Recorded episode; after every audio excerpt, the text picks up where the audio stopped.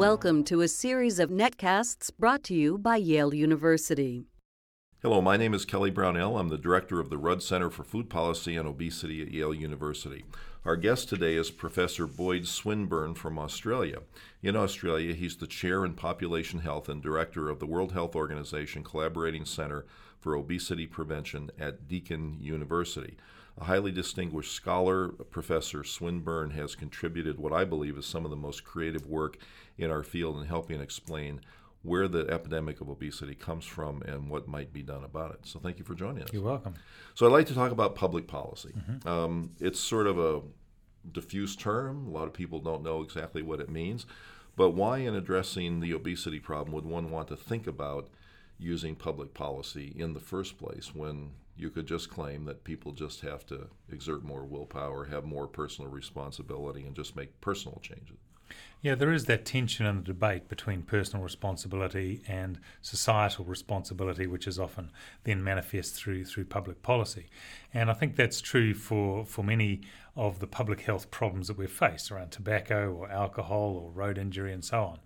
But we know from experience in those epidemics that they have not been reversed until public policy has been has been implemented. So we've got a lot of evidence from other uh, epidemics that that is how we need to tackle it.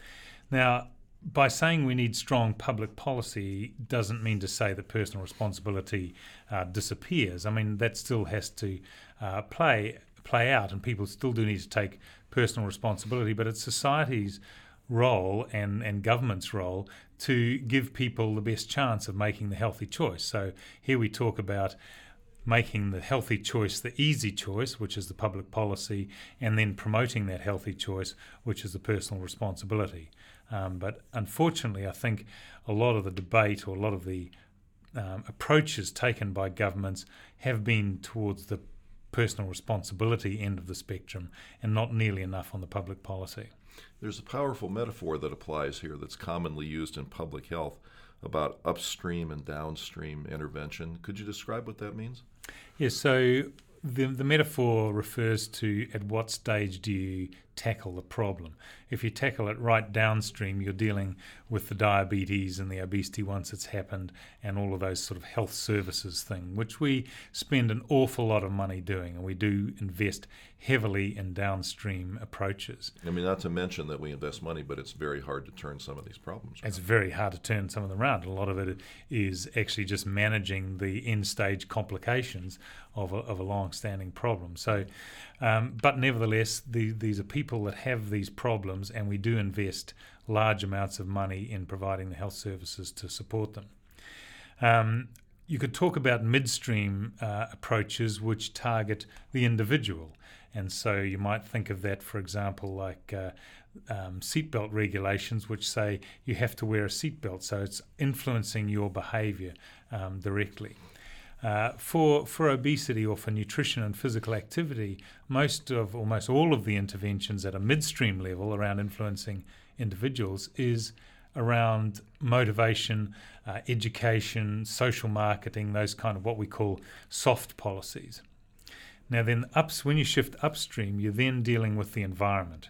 You're dealing with the conditions that people face that influence their decisions and their behaviours. And in my view, that's where most of the effort needs to be because you are then providing an environment which is makes it easier to take the healthy choices. So that can be in the physical activity environment, changing the built environment so it's easier to be physically active, or in the food environment so the healthy food choices are easier. So we'll come back in a few moments and talk about more specific policy approaches that one might consider. But what, what would be an example or two of the upstream approach for dealing with obesity? Well, for example, regulations to, to, to ban or to restrict um, junk food marketing to children would be would be an example. Um, other things like uh, like taxation, taxes on, on soft drinks, which I know has been um, talked about here, regulations around food labelling requirements and so on. They're all at a regulatory level creating the environment. Doesn't mean to say you have to choose that food, but it's there if you, for you to use and make it easier for you. So there, there's this interesting um, catch 22, if you will, about approaching policy because you'd like to have as much evidence as possible to base a policy upon. That is, you'd like it to be informed decision and be supported by science. But in many of the cases, these policies will have effects that you can't determine until they're put in, in into effect. So I know your own work has tried to sort through that and, and tried to find ways of determining which policies might have the greatest impact. Could you explain some about how you've gone about that? Yeah, this is a challenge because policy making is a bit more of an art than a science, and it's uh, made for a whole lot of reasons, uh, including political reasons, which unfortunately tend to dominate. And evidence really is right down at the bottom of the list in many cases about uh, about policies. And we, we see this not just in obesity, but just in general. So it is a real challenge in public health to be able to bring the evidence to the decision makers in a form that is digestible, that is important, and can impinge, impinge on their decisions. And when you work with policymakers and they say we really want to do something about obesity, about making uh, the food environment, for example, healthier. Um, what does the evidence say when you go to the literature? Now, when you go to the literature and you look at some of the studies, they're often not particularly helpful. For a start, most of them are describing the problems rather than the solutions, but they may not get you to that to that point. So we've taken an approach um, of saying, okay, if we don't have um, the best data, let's get the best available, the best that we can, and model what the impact of various intervention options might be. Now, in, in health science, and uh, eh, we're not so used to this kind of modeling concept. It seems like fuzzy evidence, but to be honest, this is what politicians use all the time. If they are using evidence, it's from, say, economic modeling to run the run the run the economy. So they're used to it, and we're trying to bring that discipline into trying to get the best available data, run it through some models, and saying which ones are the best bang for the buck what are you going to spend on it and what's the likely impact? So let's take a hypothetical example of one of the public policy things that you alluded to before, which would be, say, a tax on sugar sweetened beverages. So we don't really know how much that would work or not work. We can only guess. But what is the best available evidence, and how would one trace the impact of a beverage tax like that on consumption and then on health? So you would take you take a tax, and obviously the higher the tax, the higher the price, and therefore the most the more that will affect behaviour. So it'll be a, a graded effect.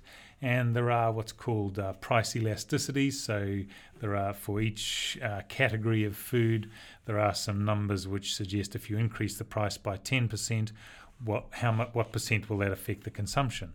And you plug that into the model, and then you say, okay, well, if consumption of sugar sweetened beverages goes down by 8%, for example, then what will that do to calorie intake?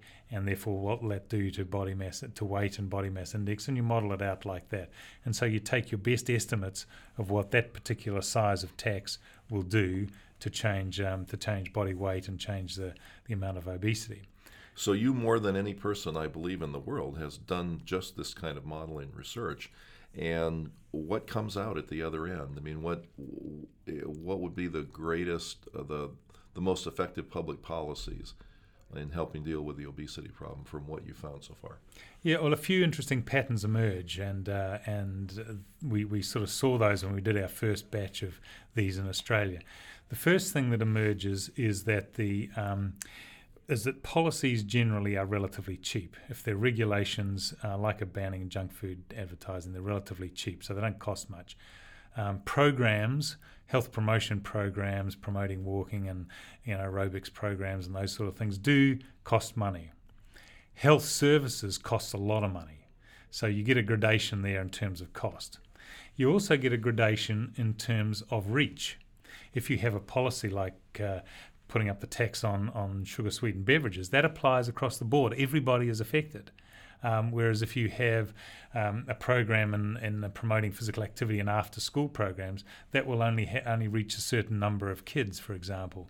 So right away, and then supporting something like obesity surgery or obesity surgery would is be even a smaller number. Even even smaller numbers. That's right. So you have to play off um, the reach and the and the impact and the cost and all of these things. Um, the other thing that became apparent was that the ones that were physical activity alone um, had a very little impact. had a low impact to a degree because physical activity per se is not a powerful way to um, to, to reduce weight or to um, to, to, promote uh, healthy weight. Physical activity is really important in it, but it's not as powerful as food. Right. Um, so the, the physical activity interventions were less potent than the food based interventions. So, you know, you start to see these patterns emerge, and I think uh, the more interventions we can plug into it, the more interesting these patterns will emerge. Can you give us a feel for what some of the things at the top of the list would be on the food side? What sort of public policy things can be justified by your modeling research now? Well, the, the, the policy ones, um, for example, around around regulations to restrict junk food advertising to kids, came out the top. Um, that's that's one that affects all kids. Um, affects high income and low income kids. Um, the the influence on each individual kid is quite small, but put it together and it had the biggest impact and it had the least cost and over time, in fact, uh, save money. So things like that, the policies turned out to be effective. The programs, uh, particularly around promoting active transport and physical activity, turned out to be quite expensive and not, not producing a big impact. Okay, so things like restricting um, food marketing directed at children raise the inevitable nanny state complaints that government shouldn't be so intrusive in our lives. How do you respond to that? Yeah, the nanny state argument comes up as a sort of flippant way to dismiss uh, what what should be a serious public policy debate.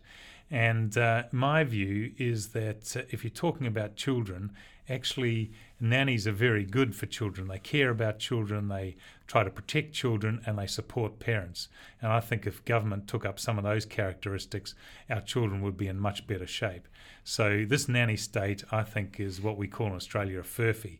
It's a it's a distractor, um, and and it serves to sort of dismiss what should be important public public policy. And you've also made the point that we readily accept in our cultures things that would be more intrusive, even considered more intrusive than, say, regulating food advertising to children. Could you give us some examples of those? Of course, we do. We accept these restrictions all the time when we jump in a car. We have to put on a seatbelt. We have to drive on a certain side of the road. We have to obey a speed limit. We can't uh, drink alcohol, and so on and so on. Same with tobacco. Uh, same with many, many things around public health. We accept restrictions on our, if you like, freedom to do whatever we want um, for the for our own benefit and for the greater population benefit. And and yet, when it comes to physical activity and, and healthy eating, it seems that this nanny state um, uh, accusation keeps coming up. But I can't think of a single thing that a government could impl- implement which would tell me what I can and can't eat and whether I should exercise. Most of these regulations are targeted at the environment, just making it easier and and for me to make my healthy decision.